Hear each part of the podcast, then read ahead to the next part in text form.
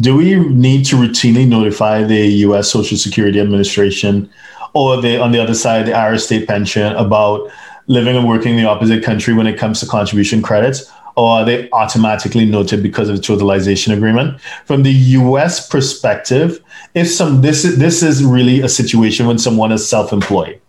So if, if someone is self-employed, the, a U S person being self-employed in Ireland, typically they'll be subject to the same fifteen point three percent self-employment tax as they would be subject on U S soil.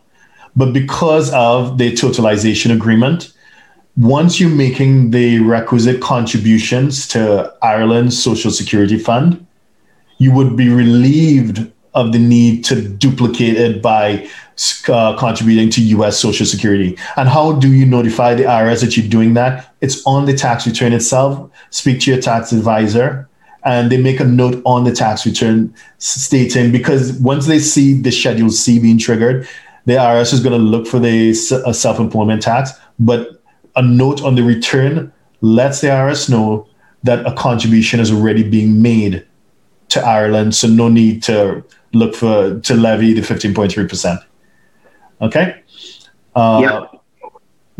In, in Ireland, yeah, it's on a paid basis. So uh, as we mentioned about the payroll, that we, with the P A Y E modernization process, so your contributions are paid on a live basis if you're an employee or a director of a company. If you're self-employed, you pay them manually. So it's a self-declaration. So I don't think in Ireland, it's the the, the, the the Irish social security system would be aware of what you're paying in the U S. But if it's a case when the time comes that you um, you have enough contributions in Ireland, or even if you don't have enough and you want to make what we call voluntary contributions to give yourself entitlement to a state pension in Ireland, there's a process you would go through at that time where they would as- re- review and assess the, con- the actual contributions that you've made per the Irish social insurance system. They give you the option then to buy to buy up contributions sufficient to give you uh, to, to give you the, the, the, the state pension benefit. I assume it would be in that context that the query is asked, and it's it's it's nothing uh, to do with uh, the, the other uh, the other benefits that we would have.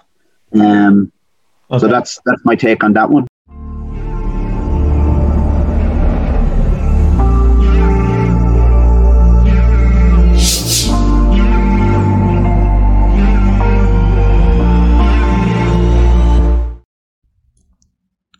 Please subscribe, like, share, and comment below. Our books and upcoming events are available at h t j dot tax. Email us at help at h t j dot tax to engage us, to advise on international tax or business matters.